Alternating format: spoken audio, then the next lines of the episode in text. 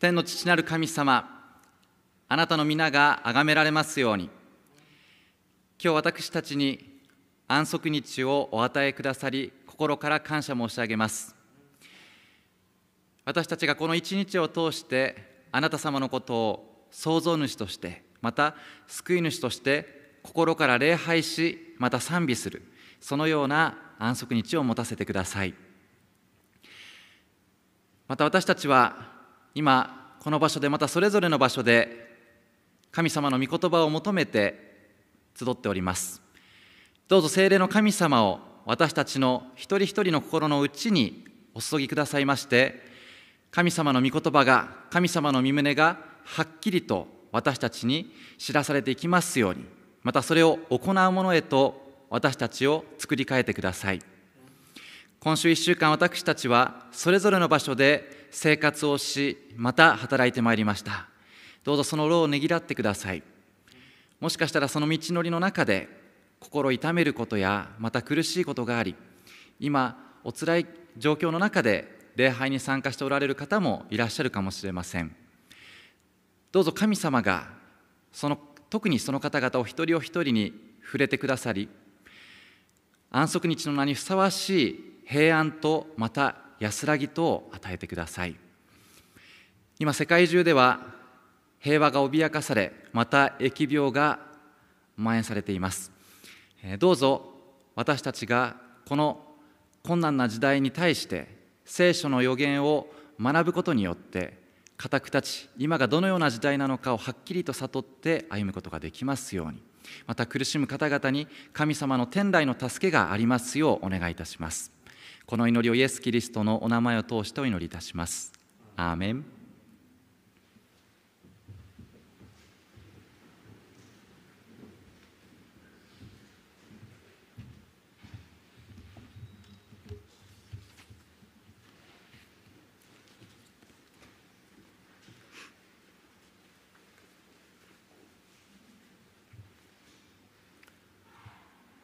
聖書朗読を聖書朗読をいたします。本朝の御言葉はマルコによる福音書5章の38節から43節でございます。口語訳聖書で59ページ新共同訳で90ページでございます。マルコによる福音書5章の38節からお読みいたします。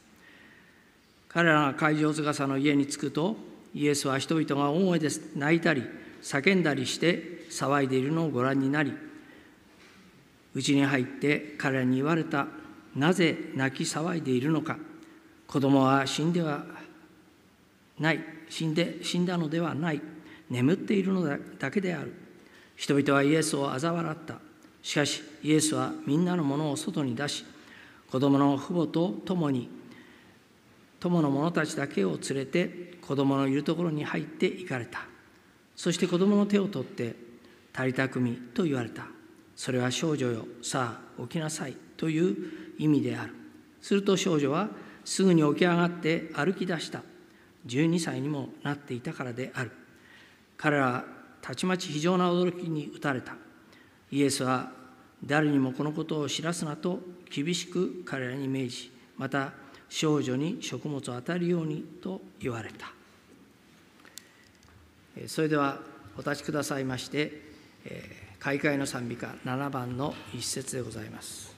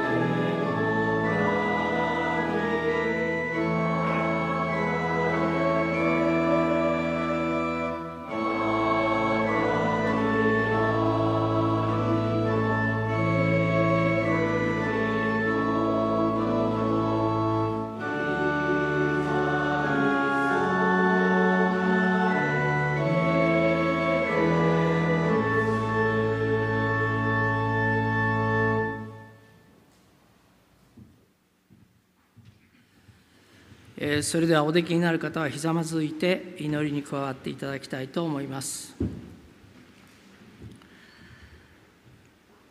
ご在天の御知恵様、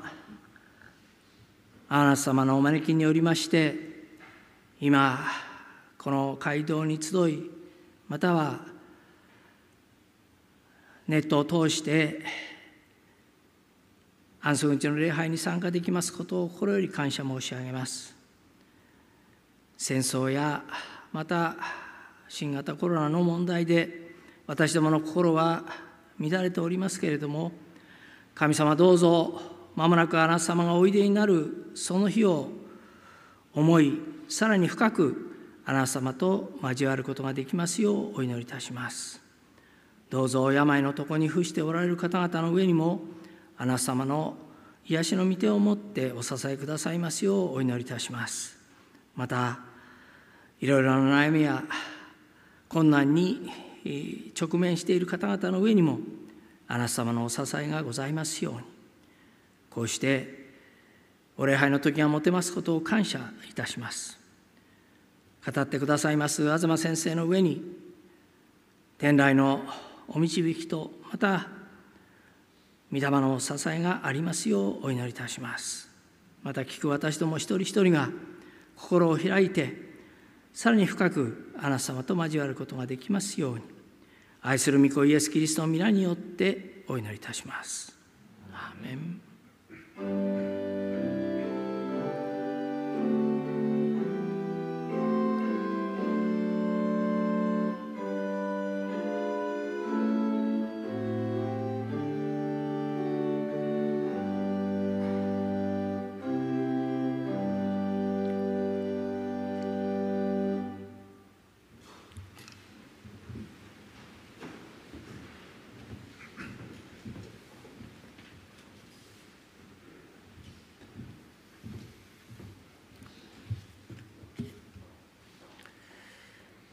それでは礼拝献金の時間でございます。11、その他の諸献金もございましたら、ここに参加されている方は、どうぞ玄関先にあります献金箱にお入れくださいまして、またその他カードやネットでの送金お願いいたします。それでは献金のお祈りをいたします。その後主の祈りを唱和したいと思います。天の神様、日々の糧が与えられておりますことを感謝いたします。どうぞ、今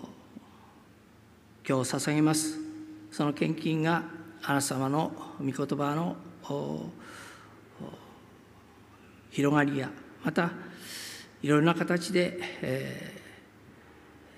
伝道地をお助けする一端となることができますようお導きください。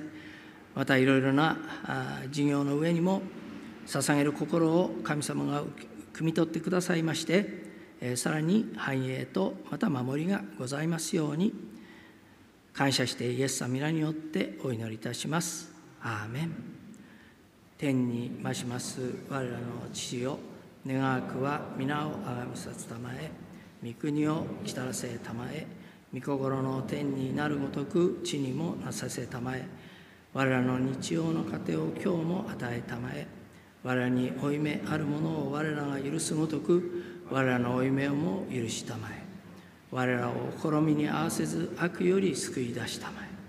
国と力と栄とは限りなく何時のなればなり。アーメン。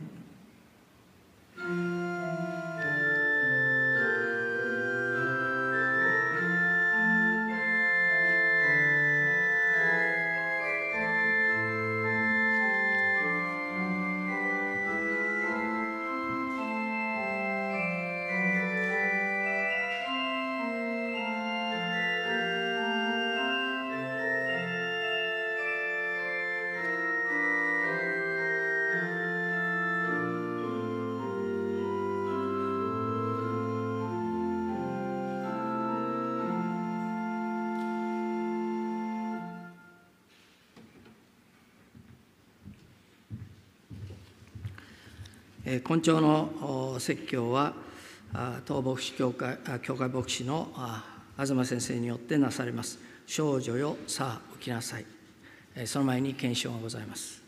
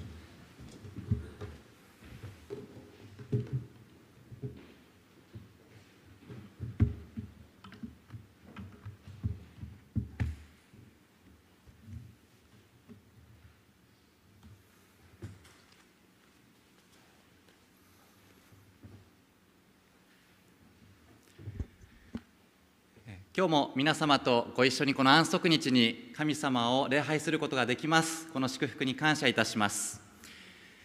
え今日の、えー、少女よさあ起きなさい」っていうこの本題に入る前に、え私がこれまでですね経験したことを少し、紹介させていただきたいと思います。私は牧師というですね職務を日常的にいろいろなですね職務を担わせていただいていますけれども特にですねえこれは特に大切だというふうに思うのが特に礼拝のお説教そしてえ聖書研究そのための準備というのがですねえ日常の中で特に時間を割いている働きです。で、まあ、その他にもですね多岐にわたる働きがあると思うんですけれども私が最も悩む職務の職務があるんですね。いくつかあるんですけれどもその最たるものの一つは何かと申しますとお葬式の詩式なんですね。これは特にですねそういうご経験をなさった方はお分かりになるところがあるかもしれません。そのお葬式の詩式についてですね少し私の経験を分かち合わせていただきたいと思います。私が牧師になって2年目の時に、えー、九州の宮崎県都城市というところにある都城教会にですね赴任いたしました、えー、その見牧先として、えー、宮崎教会そして鹿児島県の隼人教会も任せていただきました。ちなみにその時の前任者もですねこの天沼教会に私が赴任してきた時と同じように松田健牧師がですねいらっしゃいました。でえこの九州都城教会におりました時に私の前任の A 牧師この方は松田健先生ですけれどもこの方は3年間赴任してお葬式は0回だったんですね。そして私はちょっと飛ばしてその後任のですね牧師が約2年間いらっしゃいましたがその方はお葬式1回だったんです。で私はですね2年間赴任してなんと10回ものですねお葬式を担当させていただくということがありました。でお葬式が4回目ぐらいの時はですねあるご婦人の方がですねあなたは葬式牧師だねですね、えー、あなたが知識なら安心して死ねるっていうことだよというようなですね、えー、ようなちょっとまあ何と受け止めてよいのか分からないですね、えー、そういう言葉をかけていただきました。しかし最後のですね10回目これは次の転勤先の広島産育学院に引っ越す前日だったんですけれども10回目はですねあなたはまるで死神だねというふうにですね言われました。次は高校で働くんだから若者を殺すんじゃないよというふうにですね私が何かやしてしまったわけではもちろんないとないわけなんですけれどもそういう言葉をですねかけられました。え、さて、え、なぜ私はお葬式の特に詩式の時に悩むかと言いますとお葬式というのは皆さん特にご遺族の方はとてもとても心を痛められているわけですよね。これはもうよく皆様お分かりだと思います。ですから私も何か励ましたい慰められることがあったらそうしたいというふうに思うんですけれどもなんて言葉をかけたらよいのだろうか。いやむしろ言葉をかけること自体がはばかるようなですねもうそばにいることしかできないような、えそういう時にですね自分自身の無力さあるいはどうしたらいいんだろうかと悩みながら、え過ごすっていうですねそういう機会にもなるんです、え特にそれが、ある程度心の準備ができていたというのではなく突然の出来事というのならばなおさらですねその衝撃というのは計りがたいものがあるわけです。なぜこのようなことをお話ししたかと申しますと今日の聖書箇所の中では死というですねとても私たちにとって厳粛なテーマが扱われます。あるヤイロという街道司のえ少女大事な大事な女の子が死んでしまったっていうですねそういう出来事です。えこの死という厳粛な出来事に対して私たちはどういうふうに向き合うことができるのかということをご一緒に考えてまいりたいと思うんです。本日の礼拝説教は特にこの2つのテーマを扱わせていただきます。1つ目はあなたは人々の言葉を信じるかイエスの言葉を信じるか。ちなみにこの人々の言葉とは何を指すのかは後ほどきちんと触れさせていただきたいと思います。そして第2に信仰者にとって死はひとときの眠りに過ぎないのだっていう特に私たちセブンス・デ・アドベンチストが預かっているこの聖書のですね大事な大事な真理についてご一緒に考えたいと思います。なおあらかじめですね別に2つのことを断らせていただきたいと思います。一つはですねこのヤイロの物語の間には長血を患った女性の癒しが出てくるんですね。今回私は悩みました。この出来事を一つの物語として扱うかそれとも別々に扱うかということを悩みましたけれども私は学んでいてですねこれは2つで1つの物語と捉える方が良いのではないかというふうに思いましたので長血を患った女性についてはごくごく短く触れさせていただくのにとどめさせていただきたいと思います。そして2つ目です。今日の説教では死という決して気軽に話題にするべきではないはばかるようなことをですね真正面から扱わせていただきたいと思います。もしかしたらこの中にはまたライブ中継で礼拝をご視聴くださっている方の中には身近な方を亡くされてそれが何年経った後だったとしてもその心の傷が癒えていないという方もいらっしゃるかもしれません。しかしこの死ということを真正面から扱わせていただくことによってその死について聖書は何と言っているのかということをきちんとですね、え、聖書による慰めのまた励ましのメッセージとなることを願いつつ語らせていただきたいと思います。どうぞそのことをご了承いただきたいと思います。それでは、え、今日の聖書朗読の箇所の文脈にあたる、えー、マルコによる福音書5章の21節から23節の御言葉を読ませていただきたいと思います。マルコによる福音書5章21節から23節の御言葉です。それでは読ませていただきます。イエスがまた船で向こう岸へ渡られると大勢の群衆が身元に集まってきた。イエスは海辺におられた。そこへ街道司の一人であるヤイロという者が来てイエスを見かけるとその足元にひれ伏ししきりに願っていった。私の幼い娘が死にかかっています。どうぞその子が治って助かりますようにおいでになって手を置いてやってください。ここで登場したこのヤイロという人物のですねこの背景についてまず、考えたいと思いますが街道司ってあまり聖書の中で頻繁に出てくる人物ではありません。街道司ってどういう仕事職務かといいますと主に4つのことが聖書辞典などで紹介されています。えー、例えば安息日礼拝の説教者と聖書朗読の担当者を決めること。第2に街道の建物の維持管理をすること、第3に立法の違反者を裁くこと。そして第4に共同体の中で起きるさまざまな問題の仲介役になる。というそういうことがですねおおむねいろんな辞書に共通して書かれていたことでした。これを見て明らかなようにですねこの街道司というのは疑いようもなくとても大切な仕事です。現在の教会で例えるならば第一長老と執事長を兼務するようなですねそういう役職です。ですからこのヤイロという人物はカペナウムの町を代表するようなそういうユダヤ人だったということは疑いようがありません。そのカペナウムの有力者であり有名人でありそして地位も名誉も権力もそれなり以上にあった。このヤイロという人物の12歳の娘が既得状態に陥った。その命はもうもはや風前の灯火のような状態でえヤイロはどうしようかと必死に考えた結果イエス様のもとにやってきたんですね。私は誰かのどなたかのその親になったという経験がありませんので、え子供が死にそうになってしまうという状況ももちろん経験したことがありません。しかしそのような方をと対面したことがあります。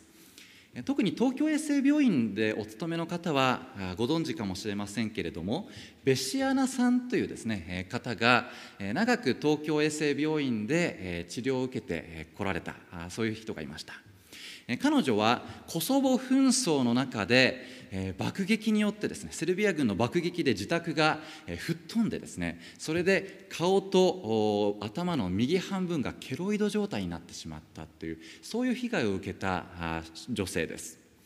アドラという NGO 団体のサポートによって東京衛生病院で長くですね治療を受けてこられました。ちなみにもう去年になってしまうかもしれませんが彼女の特集がですねテレビ番組で持たれていました。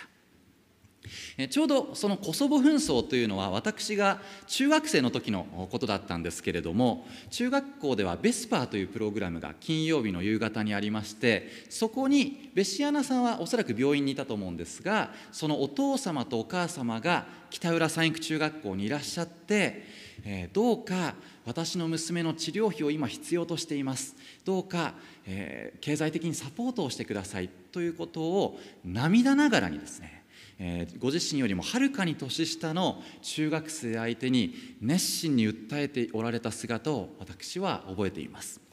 通訳を介してですねしかも2人の通訳をアルバニア語から英語英語から日本語とですね2人の通訳者を介してでもそのお父さんの熱意どうにかしたいんだっていうそういう思いは中学生でもですねはっきりと感じ取ることができました今でもですねそのことを覚えておりますこのような時の親心というのはおそらく何を犠牲にしてでもなりふり構わずに助けてやりたいと思うものだと思います。この時のヤイロもきっと同じ気持ちだったことでしょう。ヤイロ個人がどういう信仰またどういうふうにイエス・キリストをご覧になっていたかそれは分かりません。しかし彼が属していたグループというのはダビ立法学者や聖書教師たちっていうですねイエス様と敵対するグループだったんですね。ですからこのヤイロがイエス様に近づいていってそれだけではなくてひれ伏してイエス様どうかというのは周りの仕事仲間たちから見たらなんだあいつは裏切り者イエスイエスに媚び売りやがってそういうふうに言われてもおかしくないシチュエーションなんですね。しかし彼はそれをもいとわずにもう世間体なんて気にしている場合ではない。我が子を癒せるのはきっとこの方なら。そういう信仰と信頼を持ってイエス様の前にひれ伏した。そういう状況でした、えー、この有名人だったヤイロがイエス様にひれ伏して懇願する様子をカペナウムの町の人たちはこれはただごとではないとですね。その町,、えー、町一帯がですね、えー、騒然となったのではないかと私は想像します、えー、そしてこの、えー、ヤイロのですね、えー、願いにイエス様は、えー、喜んで答えてですねこのヤイロの家に向かうことになりました。証の文では決してその距離は遠くなかったと書いてあります。ところで、え、イエス様ですね。早速ヤイロの家に行こうとしましたけれどもこの時はこのイエス様の名声を聞きつけて大勢の人たちが野じ馬のごとくですねイエス様のもとに、え、もうおせやおせやとですね押し寄せてきていたんです。おそらくこの時イエス様のもとに来たほとんどの人は単純に野じ馬のごとくイエス様に興味があるというので近づいた人人たちだったと思います。しかしその野じ馬の中に特別な思いを持ってイエス様に近づいていた人がいました。それがこの長血を患った女性です。12年間長血を患っていた。この長血というのはえ婦人病であったというふうに言われています、え月のものが毎日起こる。常に出血が続くというそういう状そういう症状です。現代で言えばこのような病気に12年間かかるというのはもちろんそれだけでも苦しいですよね辛いですよねというそういうものだと思いますが当時はそれ以上の苦労があった病気です。具体的には旧約聖書のレビ記の規定の中にこの病気にかかっている人は周りの人との接触を避けなければならないという戒めがあるからです。ですからその病気にかかるや否や血が止まるまでは社会ともう断絶状態なんですね。関わっちゃいけない。関わったらその関わった人が今度別他の人と関わっちゃいけなくなってしまう。そういう状況でもあったんです。また彼女は何とかしてこの病気を治したいと願って全財産つぎ込んであそこの医者なら癒してくれるんじゃないか。ああダメだった。じゃああそこの医者ならとですね。まあ当時は今のような科学的な知識というものが十分ではありませんでしたから、えー、もう占いがですね占いのようなものが医術と言われていたような時代でもありました。ですからこの女性はもう全財産をつぎ込んだけれども癒されない。つまり身体的にもつらい、えー、周りの人と関わることができない辛さがある。そして経済的にもひどい目にあった。そんな女性でした、えー、そんな彼女はこのイエス・キリストならば私を癒してくださる。彼女もこのイエス・キリストに信頼してこっそりとイエス様に近づきました。バレたらただじゃ済みません。なんだお前は？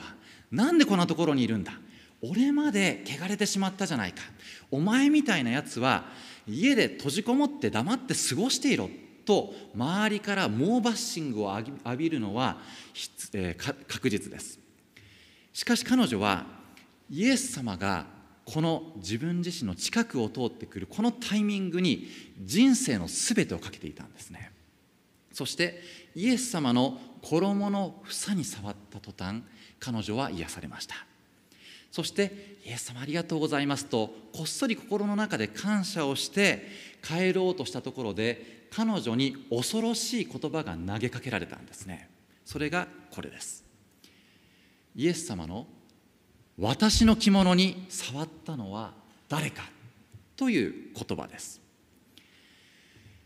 この女性は恐る恐る私ですというふうに名乗り出たところイエス様がきちんと足を止めてあなたの信仰があなたを救った元気に暮らしなさいとおっしゃいました。イエス様この時本当は急いでるはずですよね。えー、呼び止めなくてもこの女性は癒されていたんですから、えー、そのまま行かせてやってもよかったはずです。しかしイエス様はこの女性にあえて時間を割いて声をかけられたんですね。証の文にいくつか理由が書かれていました。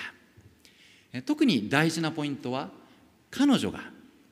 イエス様の洋服によって癒されたのではなくイエス様によって癒されたというその疑いの余地が全くなくなるためにあなたが癒されたのは私の力を信じたあなたの信仰によるものだったんだと声をかけたかったそのことを明確にしたかったという思いがありました。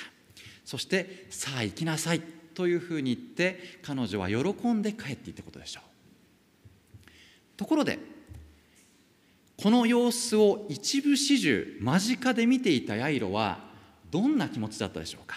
どうかですねこのヤイロの気持ちを想像していただきたいんですね。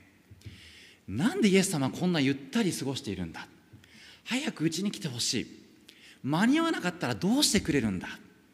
きっとこのようなことをですね言葉にはしなかったでしょうけれどもじりじりしながらやきもきしながらも足踏みしながらですねイエス様あの急いでいます。とイエス様に心の中で訴えていたことでしょう。そうすると彼が最も聞きたくなかった悲しい知らせが届きます。ヤイロの家から使いの者がやってきて、えー、こういうふうに知らせを届けました。あなたの娘は亡くなりました。この上先生を煩わすには及びますまい。あなたがヤイロだったらどういうことが頭の中心の中を駆け巡るでしょうか？なんでイエス様もっと急いでくれなかったんだ？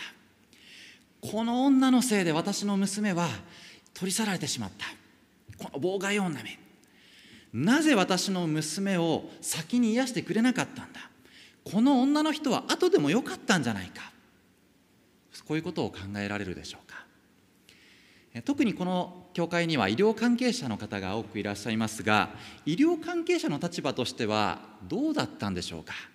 ヤイロの娘とこの長地の女性どちらを先に癒しに行かれたんでしょうか？この長地の女性は苦しいながらも12年間生きてきました。そして命に関わる急病ではなかったと思います。しかしイエス様はあえてそういう状況を作り出すためにこの長地の女性を先に癒されたんですね。そしてこう語りかけます。恐れることはない。ただ信じなさい。自分だったらどう思うだろうかということを想像します。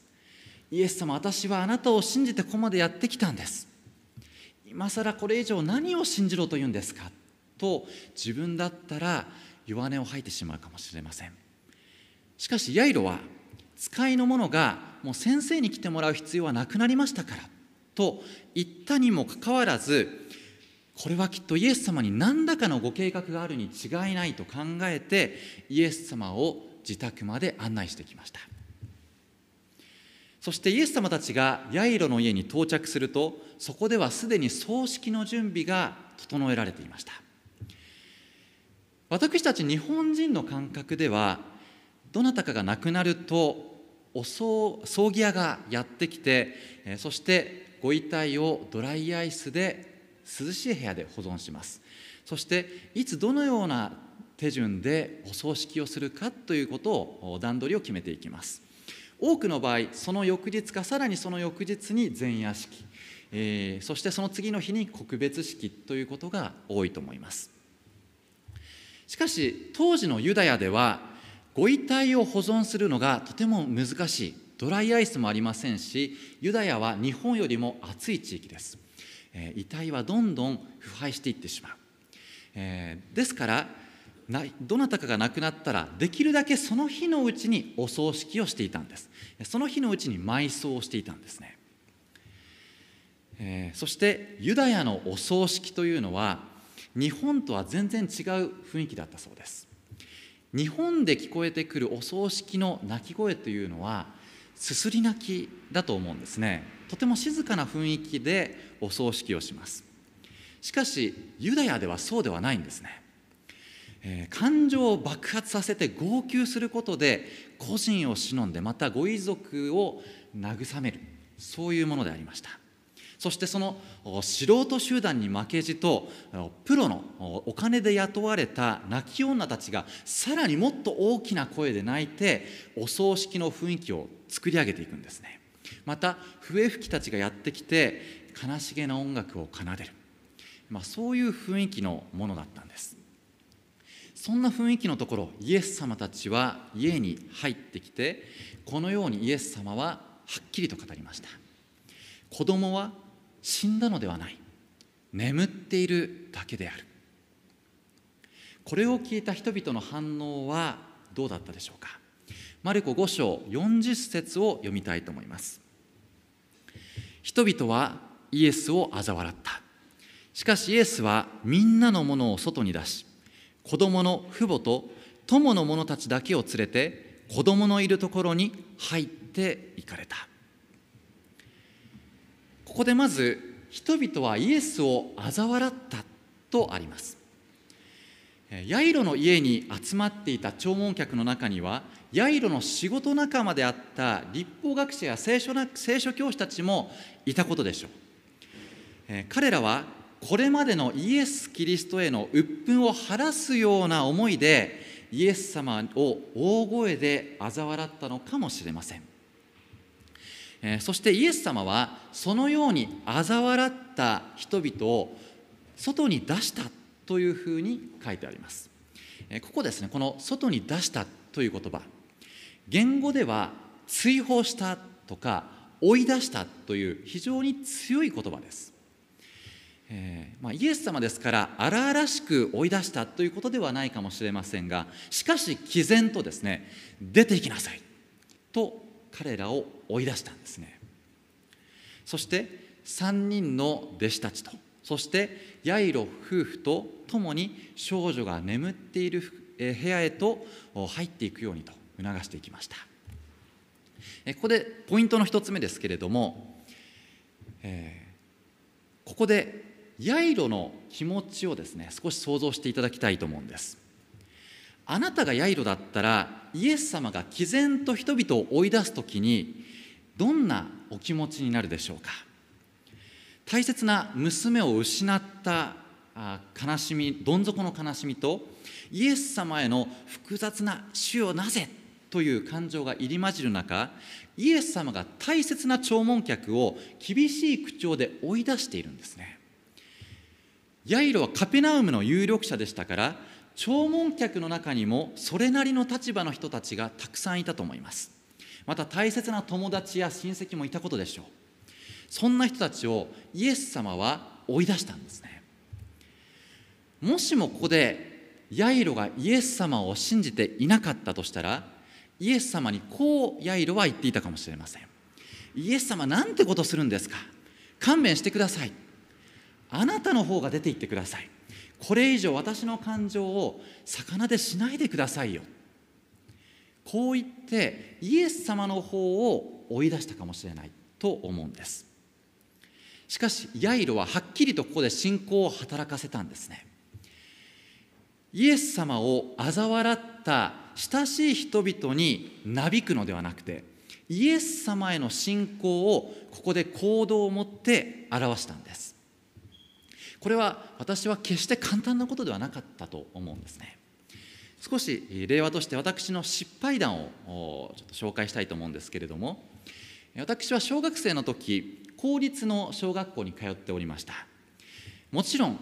この聖書の神様を信じている小学生というのは圧倒的に多数です、えそしてあすみません。圧倒的に少数です、えそして同級生はみんな私が教会に毎週通っているということを知っているんですね。そんなある日に事件が起きました。社会科の授業の時確かあれは江戸時代の禁教令を幕府が出したっていうですね。そういうことを扱っていた時のことだったと思います。全くですね教師がそういうことを言ったのでもなく何の脈絡もなくある同級生の女の子がこういう発言を始めたんですね。ヤソを信じる人はどうかしてると思います。ヤソってお分かりになりますかね？キリストキリスト教のことですね。よくそういう言葉知っていたなと思うんですけれどもヤソを信じる人はどうかしてると思います？というふうにですねちょっと茶化すように言ったんです。そうしましたら同級生たちはみんなそれを聞いてですね笑ったんですね。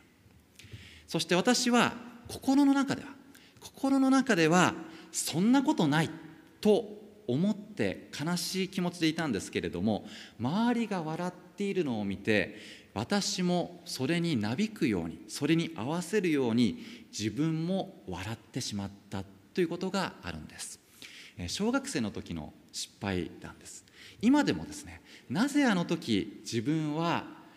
立ち上がらなかったんだろうか。いやもしも立ち上がらなかったとしてもなぜこの周りの状況に合わせるように笑ってしまったんだ。自分はなんて卑怯な人間なんだということを、えー、考えてしまいました。聖書が言う残りのもの残りの民というのは聖書の言葉またイエス・キリストの約束に対して誰がそんな科学の時代に何で信じているのかバカじゃないかそんなの信じてるのお前らだけだよ。いやお前だけだよ。そういうふうに笑われたとしてもバカにされたとしてもそれでも私はこの聖書の真理に固く立ちます。そういう人が残りのもの残りの民というふうに神様は喜ぶのではないでしょうか。私たちが生活をしていると世の価値観と聖書の価値観世の世界観と聖書の価値観の狭間に立たされるということがとあるはずです。私たちはこのヤイロのように周りの人々の反応に流されずにそれでも私はイエス様を信頼します。そういうことを行動を持って証しするものでありたいと思います。そして次のポイント。死は眠りに過ぎない。マルコ5章の41節から42節を読みたいと思います。そして子供の手を取って足りた組と言われた。それは少女よさあ起きなさいという意味である。すると少女はすぐに起き上がって歩き出した。12歳にもなっていたからである。彼らはたちまち非常な驚きに打たれた。えもちろんですね、少女は本当に熟睡していた文字通り熟睡していたということではありません。しかし聖書は死は眠りであるというふうに教えているんですね。世の終わりにイエス様が再臨する時に、えー、最後のラッパが鳴り響く時にイエス様を信じて眠りについていた人たちはまさに眠りから起きるかのごとく目を覚まして復活をしていくということを聖書は教えています。日本の死生観においてもまた聖書を熱心に学んでいるはずの多くのクリスチャンたちの中にも亡くなったらすぐにその人は霊になって天国に帰っていくんだというふうに信じている人またそういうふうに教えている方々がいらっしゃいます、え、決してそれは聖書的ではありません。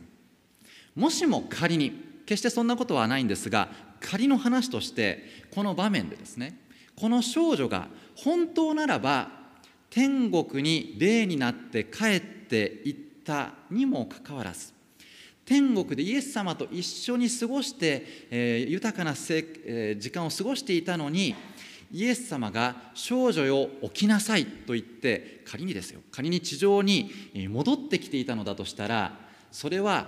どうなんでしょうか？それって福音のメッセージなんでしょうかね？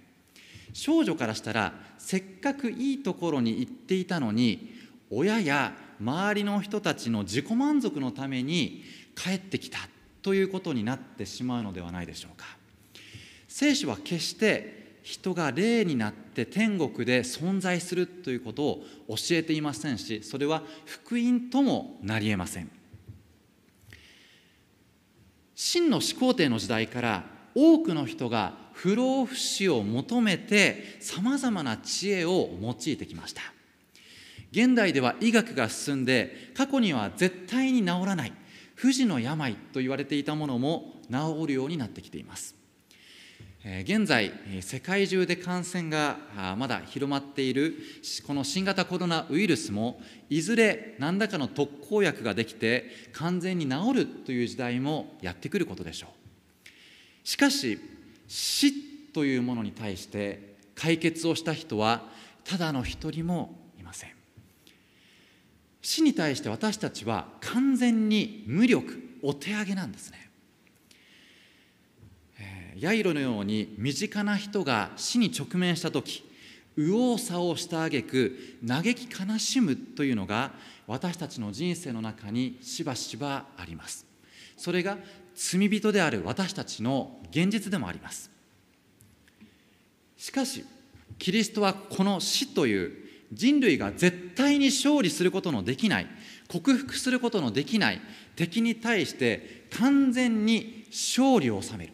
完全に支配しておられる方なんですね。その証拠にキリストはただの言葉一つで少女の死という眠りの状態から解放し目覚めさせ復活させるということをなさいました。ただの言葉一つで死に勝利することができる。これこそが私たちの誠の神であるイエス・キリストです。このヤイロの娘の復活の奇跡はキリストの再臨の時にキリストに結ばれて亡くなった人々が復活するという大奇跡のひな形です。しかも私たちが経験するであろうあるいは目撃するであろうこの大奇跡というのはヤイロの娘の奇跡以上です。ヤイロの娘は復活した後その後何年かあるいは何十年か生きたでしょうがその後再び眠りについたことでしょう。しかし私たちが経験するあるいは目撃するこの復活というのは決して朽ちることのない完全な肉体を持って天国に引き上げられて神様とイエス様と永遠に過ごすことができるという最高の幸せの賜物です。現在この世界中では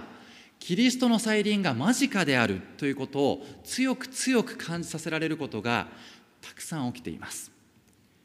そしていよいよもう間もなく最後のラッパが鳴り響きキリストが再びこの地上においでになる時にキリストが「少女よさあ起きなさい」とおっしゃったのと同じように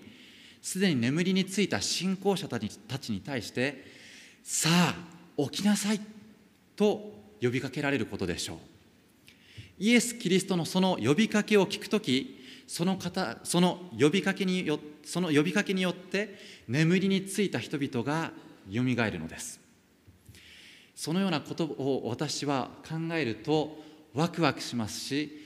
あイエス様が早く一日も早く来てほしいとそういう気持ちになります。また私は身近なもので言いますと父がですねすでに眠りについていますけれどもその父もいずれ復活するんだということをですねワクワクした気持ちで待つそのような気持ちになります。ちょっと時間の関係でこれは飛ばさせていただきたいと思います。コリント人への手紙の中にはこういう言葉があります。これは修法の心のマナの中にも記載されているものですコリント第115章54節から57節の御言葉です。このように書かれています。コリント第115章54節から読ませていただきます。この朽ちる者が朽ちないものを着この死ぬ者が死なないものを着るとき聖書に書いてある言葉が成就するのである。死は勝利に飲み込まれてしまった。死よお前の勝利はどこにあるのか？死よお前の棘はどこにあるのか？死の棘は罪である。罪の力は立法である。しかし感謝すべきことには神は私たちの主イエス・キリストによって私たちに勝利を賜ったのである。キリストによって死はもはや私たちにとって最大の脅威とはなりえません。キリストが死に打ち勝って復活なさったのと同じように私たちもキリストによって死に打ち勝つ力が与えられているんです。そして仮に私たちがキリストの再臨を生きて迎えることができなかったとしてもまさに眠りのように一瞬のことのように感じるようにですね私たちは復活を経験することができます。聖書が語る福音この福音というのは祝福の恩心つまりメッセージでありますけれども死ということについて言うならば私たち日本人がよくやるように死を考えないことによって平安というかそれから目をそらすことによって安心を得るというそういう性質のものとは全く違います。死を乗り越えられるという平安が私たちにはあります。改めて今日このヤイロの娘の復活のあの素晴らしい奇跡から私たちにももたらされるあるいは私たちも目撃するこの再臨の時の出来事に心を止めたいと思います。そしてイエス様来てくださいというそういう信仰を持ちつつこの困難な時代を生きてまいりたいと思います。最後に今日の説教を改めて、えー、まとめたいと思います。第一にあなたは皆様は人々の言葉を信じるでしょうか？聖書の言葉を嘲笑う人々の言葉になびいていかれるでしょうか？それともいや私はここにとどまるとイエス様を信じるでしょうか？そして2つ目。信仰者にとって死はひとときの眠りに過ぎません。この聖書がはっきりと語っている約束に私たちはとどまりたいと思います、えー、心からお勧めして今日の礼拝説教を閉じさせていただきます。